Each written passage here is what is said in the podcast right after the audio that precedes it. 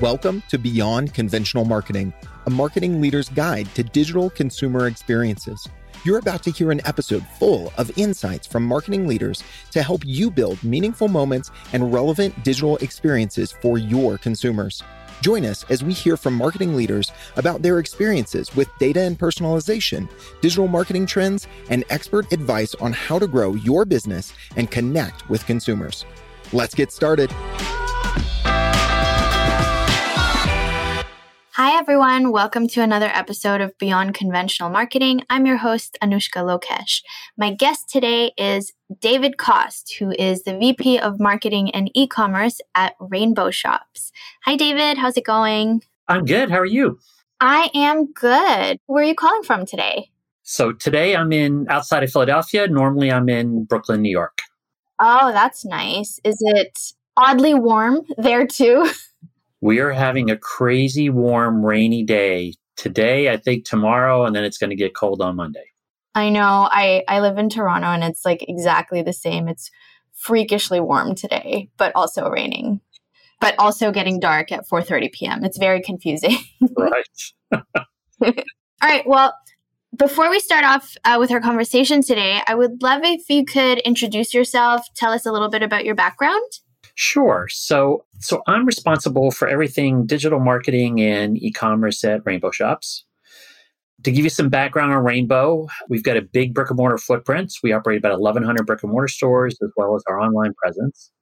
Kind of describe Rainbow as it's kind of like a TJ Maxx everyday low price format with Forever 21, Fashion Nova, Shein kind of clothing. So we sell, oh cool. sell clothing, shoes, and accessories for women, um, size inclusive in both junior and plus sizes. And then we have kids merchandise really from infants up through up through high school. That's I love how you describe that. It paints a very clear picture. It is. The stores are kind of, I mean, it's the treasure hunt. I mean, our prices are low every day. You know, we don't do site wide sales. We launch lots of new styles every day. So we roughly have 100 new styles will go live every day. Wow. And, and 100 things sell out. So it's a constant flow of product. So it gives the customer always something new to come back and discover. And because it's everyday low price, it's everyday free shipping, it's free returns to stores, right? It removes a lot of the friction in that shopping process. Yeah, definitely. So when you say you don't have site wide sales, does that mean no Black Friday sales? Or is that, what do you mean by that? Yeah, it means even no Black Friday sales. Crazy. Yeah, if you think about the off price model, so like yeah. the Maxx doesn't have a Black Friday sale either, or a Ross or a Marshalls. Yeah. So we're kind of in that segment, right? I mean, the the nice thing is our business is pretty steady 12 months a year because yeah. the customer knows it's a, it's a place you can come find value and not have to kind of time your purchase. Yeah, and I guess if you have everyday low prices, then it, it, doesn't make too much of a difference if you don't have like a one day big sale, right? And even for your customers too, I think it's more reliable to have everyday good prices than the other way around. It tends to be. Look, we tend to be a store where people shop for themselves. It's not so much gifting. Yeah. You know, you're going out this weekend, you're going to brunch. I mean, whatever the event is, and you want a new outfit, it's a place that you can pop in and get that and again, you can get an outfit for twenty or thirty dollars and be yeah, that's amazing. and be fully dressed. So that's kind of the power of Rainbow. That is the dream, honestly. All right. So as you're in your role and in your experience as a marketer, what are some of the things that you have, you know, experienced and some of the common threads that you've seen through your career in, in marketing? Wow. So I've been doing this a long time. I guess, you know, change is always a factor, technology is always a factor. You know, being able to adapt, you know, I think it requires, I mean, I think I was lucky.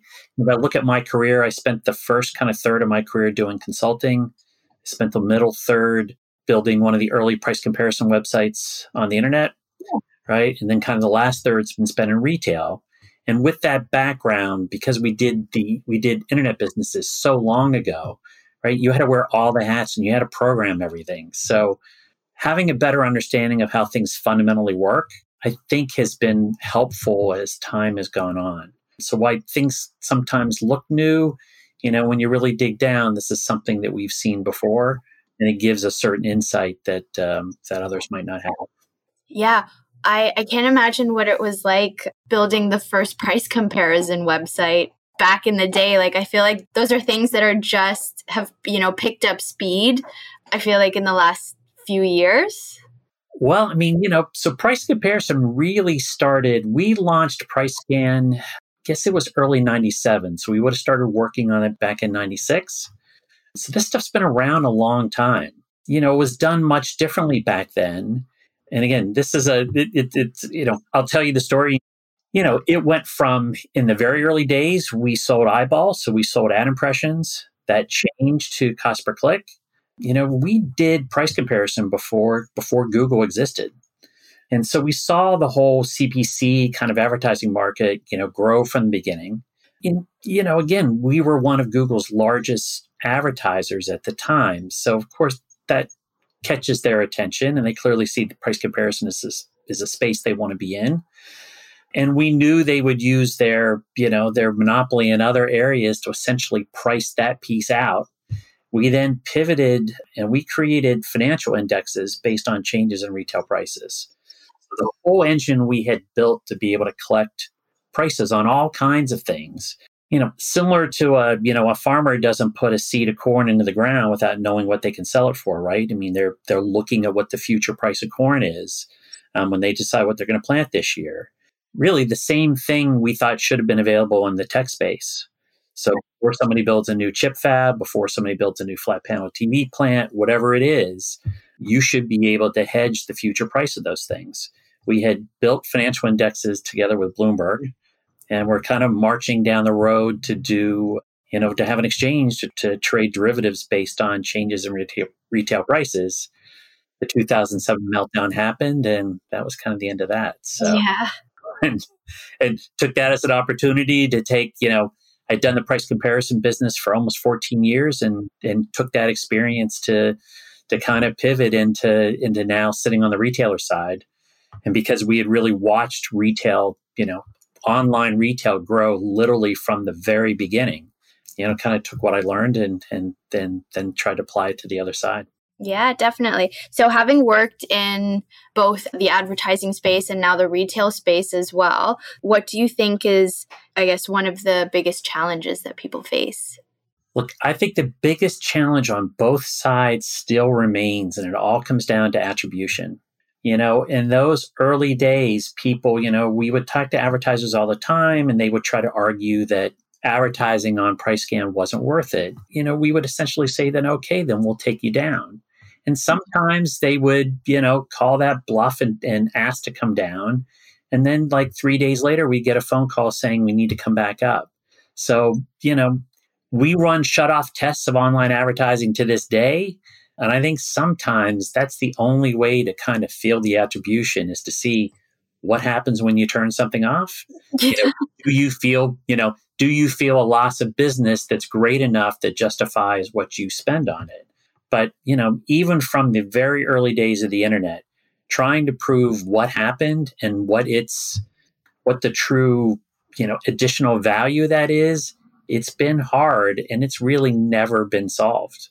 Yeah, that's true. I had never thought of that as, you know, from that perspective of if you don't know whether your ad spends are working, why don't you turn them off and see what happens? And again, you know, people get scared. I mean, look, you know, people know it's worth something. They can't yeah. figure out what it's worth. You know, generally what the person you're buying the advertising from is going to overstate, but not in every case.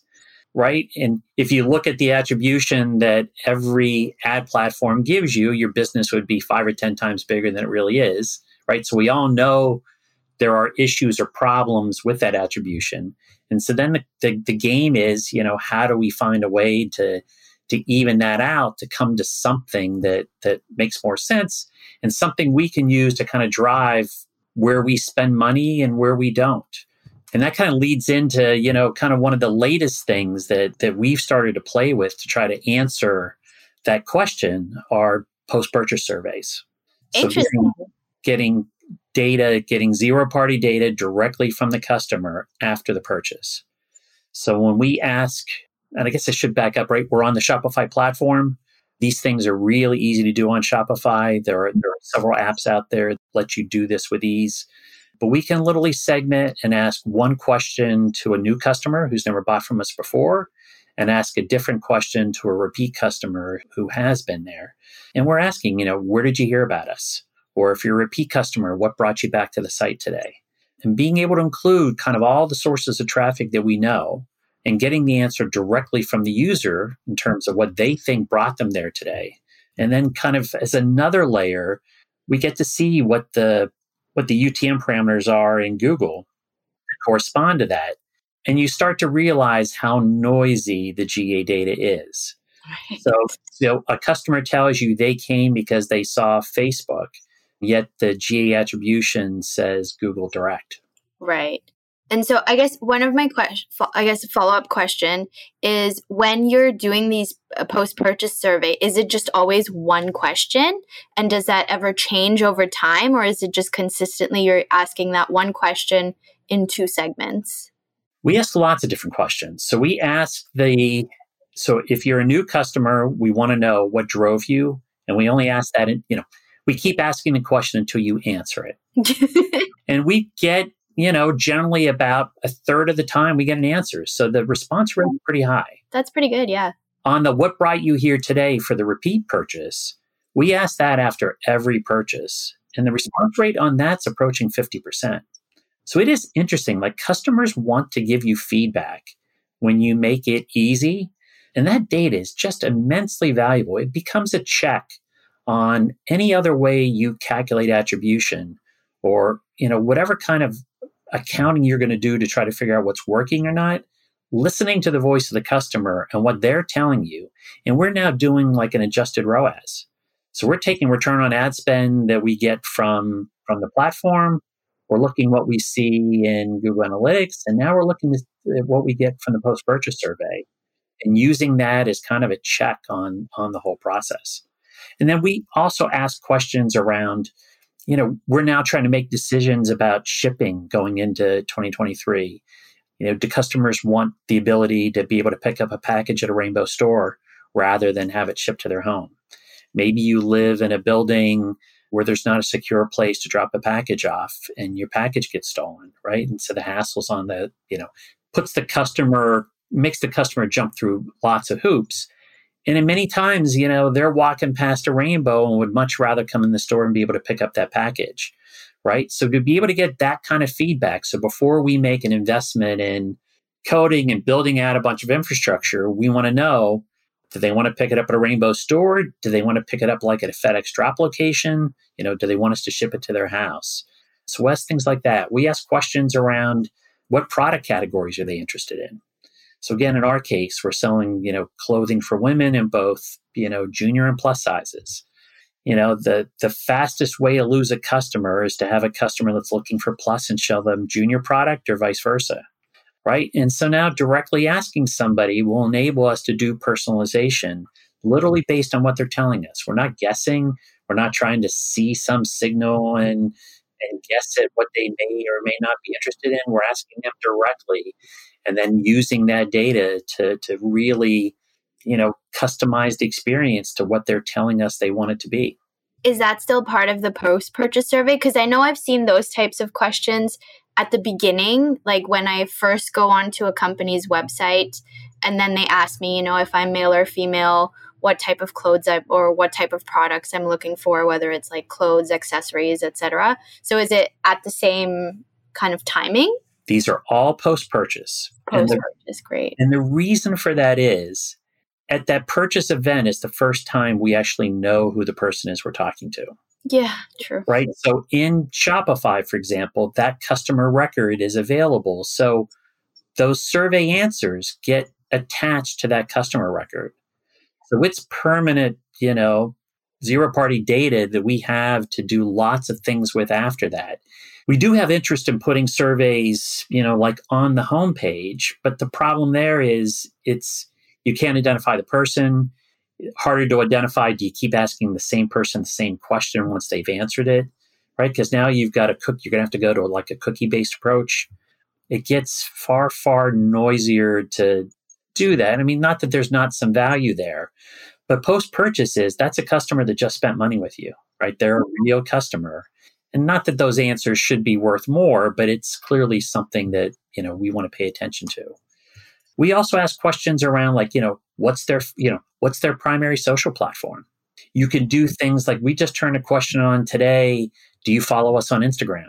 Just as a way that, you know, maybe that's as subtle as they answer the question, they think, I don't, and maybe I should, right? There's lots of interesting things you can do in that moment that kind of furthers the, the relationship between the customer and the brand. And would you say that it takes a certain amount of time to get to that point, or is this something that you start seeing the results from pretty quickly? Almost immediately. Like when you turn a question on, I mean, the next checkout gets that question. So you're going to start to see data. I mean, depending upon what your volume is, but you're going to start to see real data almost instantly. That's interesting, especially when you said, I think there was a 30% response rate. Being able to have that immediately, I can imagine, is quite valuable. It is. And, you know, we will look at things on a weekly basis. And again, we're trying to compare. We look at the retail week, you know, after the fact, and we're trying to compare what we get post purchase with what we get in other areas to see how closely do they line up. And if they don't line up, does it lend, you know, does it give us an idea maybe how we should adjust something? Right. And is the other areas that you're talking about, like your Google Analytics and your Shopify, for example? those two i mean again you know what stats we get from meta you know so when we're advertising on on facebook and instagram right they give us lots of data but they're they're seeing things just from you know just with their blinders on and in a world where you know cookies and their ability to track people across different apps has gotten you know has gotten less us being able to ask that question directly to the customer and get the answer directly from them Nothing kind of interferes with that. And we feel in some ways, I mean, look, if right at the time of purchase, if the customer can't tell you what drove them there, then maybe that that advertising you did, you know, wasn't worth what you thought it was. That'll do it, yeah. It should be memorable enough that that at that point somebody can can recall it for you. Yeah, you're right. If I can't remember if I saw an Instagram ad, then it probably wasn't a very good one right? We're not asking you what ads you saw, right? Yeah. Where, you know, what drove you? What what suggested that you should come? Yeah. What if you could provide all of your consumers the most relevant digital experience? With predictive personalization at the heart of your digital marketing strategy, you can build meaningful relationships with consumers and grow your business quickly. Brainify's AI driven platform can help you at any stage of your personalization journey. Whether you're looking to collect data, optimize customer journeys, or curate predictive personalized experiences. Using one line of code, Brainify integrates with any marketing tool you already use in just two weeks. Ready to learn more about creating personalized digital consumer experiences? Connect with us at brainify.ai. And so, would you say that your post purchase survey, compared to some of the other tools that you mentioned, has become like your source of truth? Like, do you use that to calibrate? So, what we're now doing is we're taking the ROAS that we would have normally reported, and then we're doing it. We're doing a post purchase survey version of ROAS. Okay. So, we're taking what customers tell us drove them, using that to calculate how much revenue they drove dividing that by the you know the expense of the of the platform to calculate that kind of adjusted ROAS. And we see, you know, our experience so far with Meta is Meta they over attribute, right? So they take more credit than what we see. We see Google on branded, of course, takes more, and on unbranded takes less. We think that, right? And so it's changing as we decide where we're going to allocate our next marketing dollar, where it goes. The other thing we've been able to, and as we've played with this over time, if we increase advertising on one platform versus the other, we can see an almost immediate effect in the post purchase survey. Right. Right. So if we take dollars from one platform to, you know, to another, or we just increase one relative to where the others are, we start to immediately look to see can we see it post purchase? And if not, we get nervous about whether it's having any impact or not. Yeah, that makes a lot of sense. Do you think that there are, you know, because obviously you work in the fashion and apparel industry, and I would imagine that a post purchase survey is something extremely valuable for anyone in the e commerce space. But do you think that there's value to other industries to doing something like this as well? Like, let's say you have a have a website which is not just which is not really selling anything, but it's like a recipe page, for example. Do you think that the same kind of benefits could be seen in other formats? Look, I think if you're serving a customer or user, whether you're selling them something, you're, you're providing a service um, that you want them to come back and engage with more, being able to get directly from a user, somebody who's on your website, this isn't somebody you're guessing at, this is somebody who spent lots of time and effort on your website to be able to hear from them, you know, what they're thinking, how they feel about your brand or how they felt about the experience on the store. You know, we haven't even talked about like conversion rate optimization things you can do out of this, right? In terms of asking what made you almost not buy or what yeah. got in, what got in your way you know how easy was the you know rate how easy the experience was there's lots of things that we can add i mean think about what happens if you were doing this in the real world. Okay, whether you, you know, whether it's a bookstore, whether you're selling food, whether you're selling clothing, it doesn't really matter, right? You're going to talk to customers all the time and you're going to want to ask them how they feel, how they heard about you. You know, you're going to look at their face. How was their experience? Do they seem to be happy? Are they having some, are they in distress? You know, the more of that feedback you can get and then take action on it, right? The better product you're ultimately going to provide. Yeah. That's yeah, that makes a lot of sense. I hadn't really thought about it in the context of like doing something that would you would do online, offline as well, and the impact is the same. I guess maybe just a little bit more measurable and can be done more at scale online. You know it's it's it you know this kind of fits into that whole you know there was there was for a while people were really hot on net promoter scores or nps scores right? Where you have the scale as 0 to 9 and you ask people you know how they feel about the brand or would they would they recommend you whatever. It's amazing what data you can get from that. And then as you watch how it changes over time and if you're not happy with your score and you start to take things that, that you hope will turn it around, being able to see almost in real time whether those things are working or not. You know, like I don't know, you know, it's very hard to optimize, grow, improve your business without that kind of feedback. It's kind of amazing. You know, it all seems so simple and straightforward now. I'm surprised it took us as long as it did to kind of get there.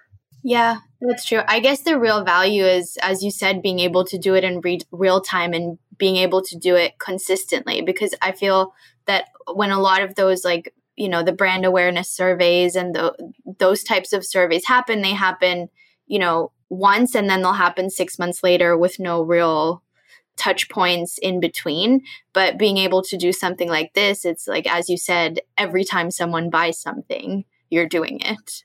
And look, and I think the customer appreciates the fact that we want to hear what their experience is, what they're thinking, what they're feeling. I mean, it shows that we care, right? And the fact that we really do listen and we do take actions based on what they tell us, right? Let's, there's the old saying that every day you just try to improve 1%. And if you can improve 1% every day, those little, those little improvements really add up over time. Yeah.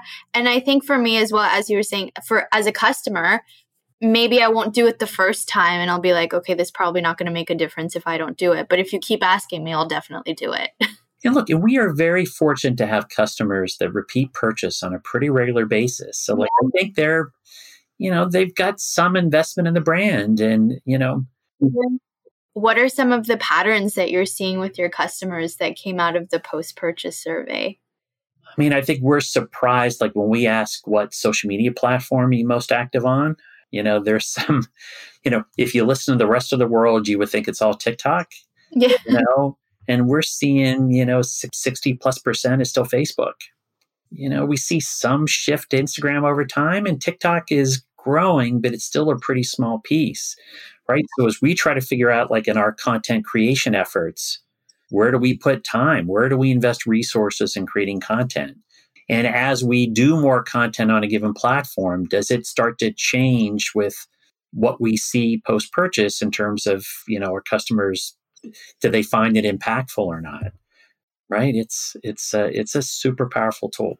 Yeah, everybody's always surprised that people still use Facebook, but there's a reason why it's still the largest ad platform on social.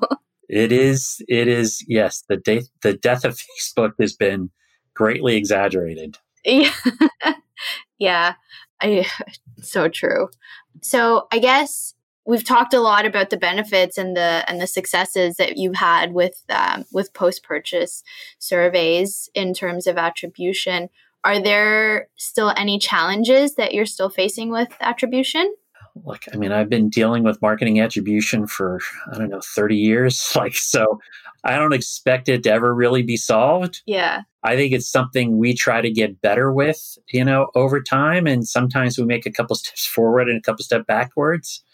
You know, I think clearly what's happening around privacy is going to reset the table again right? We had gotten way over reliant on cookies and being able to, again, didn't not really from our side of the table, but you, you think about what the amount of data Facebook was able to capture that they're no longer able to. Clearly will have an impact on their ability to target.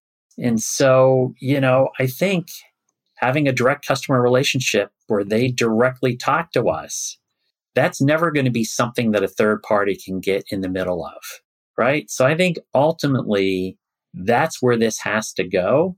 So we'll see. And I think it's kind of a more permanent thing. Like, you know, I scratch my head to think of what would replace that, right? If you had the ability to literally speak to every customer, like if you could do that at scale and record that information, right, in a way that you could take action on it, what data would be better that would replace that? Nothing.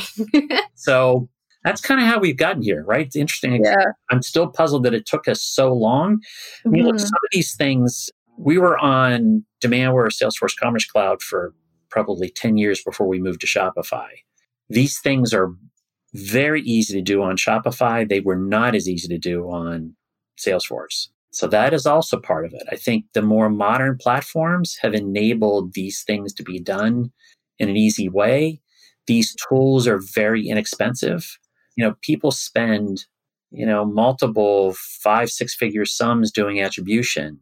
You know, this is something that maybe it's a four figure sum. It's a pretty small amount of money to be able to directly get this kind of feedback. So, do you think that people are already starting to take advantage of these types of features, or do you think it, it's something that might take some time?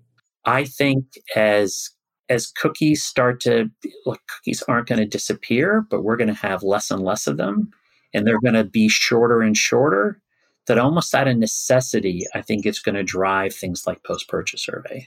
When you don't have these other crutches that we've all leaned on for so long, this will be the piece that's left that maybe you hadn't tried before. But because other things are getting shut off and you don't have those options, it's going to be something you try. I mean, look, if I had heard this story, you know, years ago, I would have done this a long time ago. Like a lot of things in the world, they all seem obvious and simple after you hear about them. but, you know, not so easy to come up with them in the first place. Yeah, I guess timing does play an important factor, right? Like depending on what tools that you're using, what budgets you have, etc. All right. Well, as we kind of wrap up our conversation, do you have any advice for for people that are listening? I mean, other than you know, I think I beat the post purchase survey here. Look, I think it's you know any advice. I think it's you know you should always be open. You know, we take lots and lots of calls from lots of new vendors. Most of them don't pan out, right? But we you need to constantly listen for the new story, the new angle, something you haven't heard or haven't tried before. And don't be afraid to run experiments. We run lots and lots of experiments, and we expect that the majority of them will fail. Right? The whole game is being able to make small enough bets when you do these experiments to let you try enough things to find what the real winners are that really drive your business.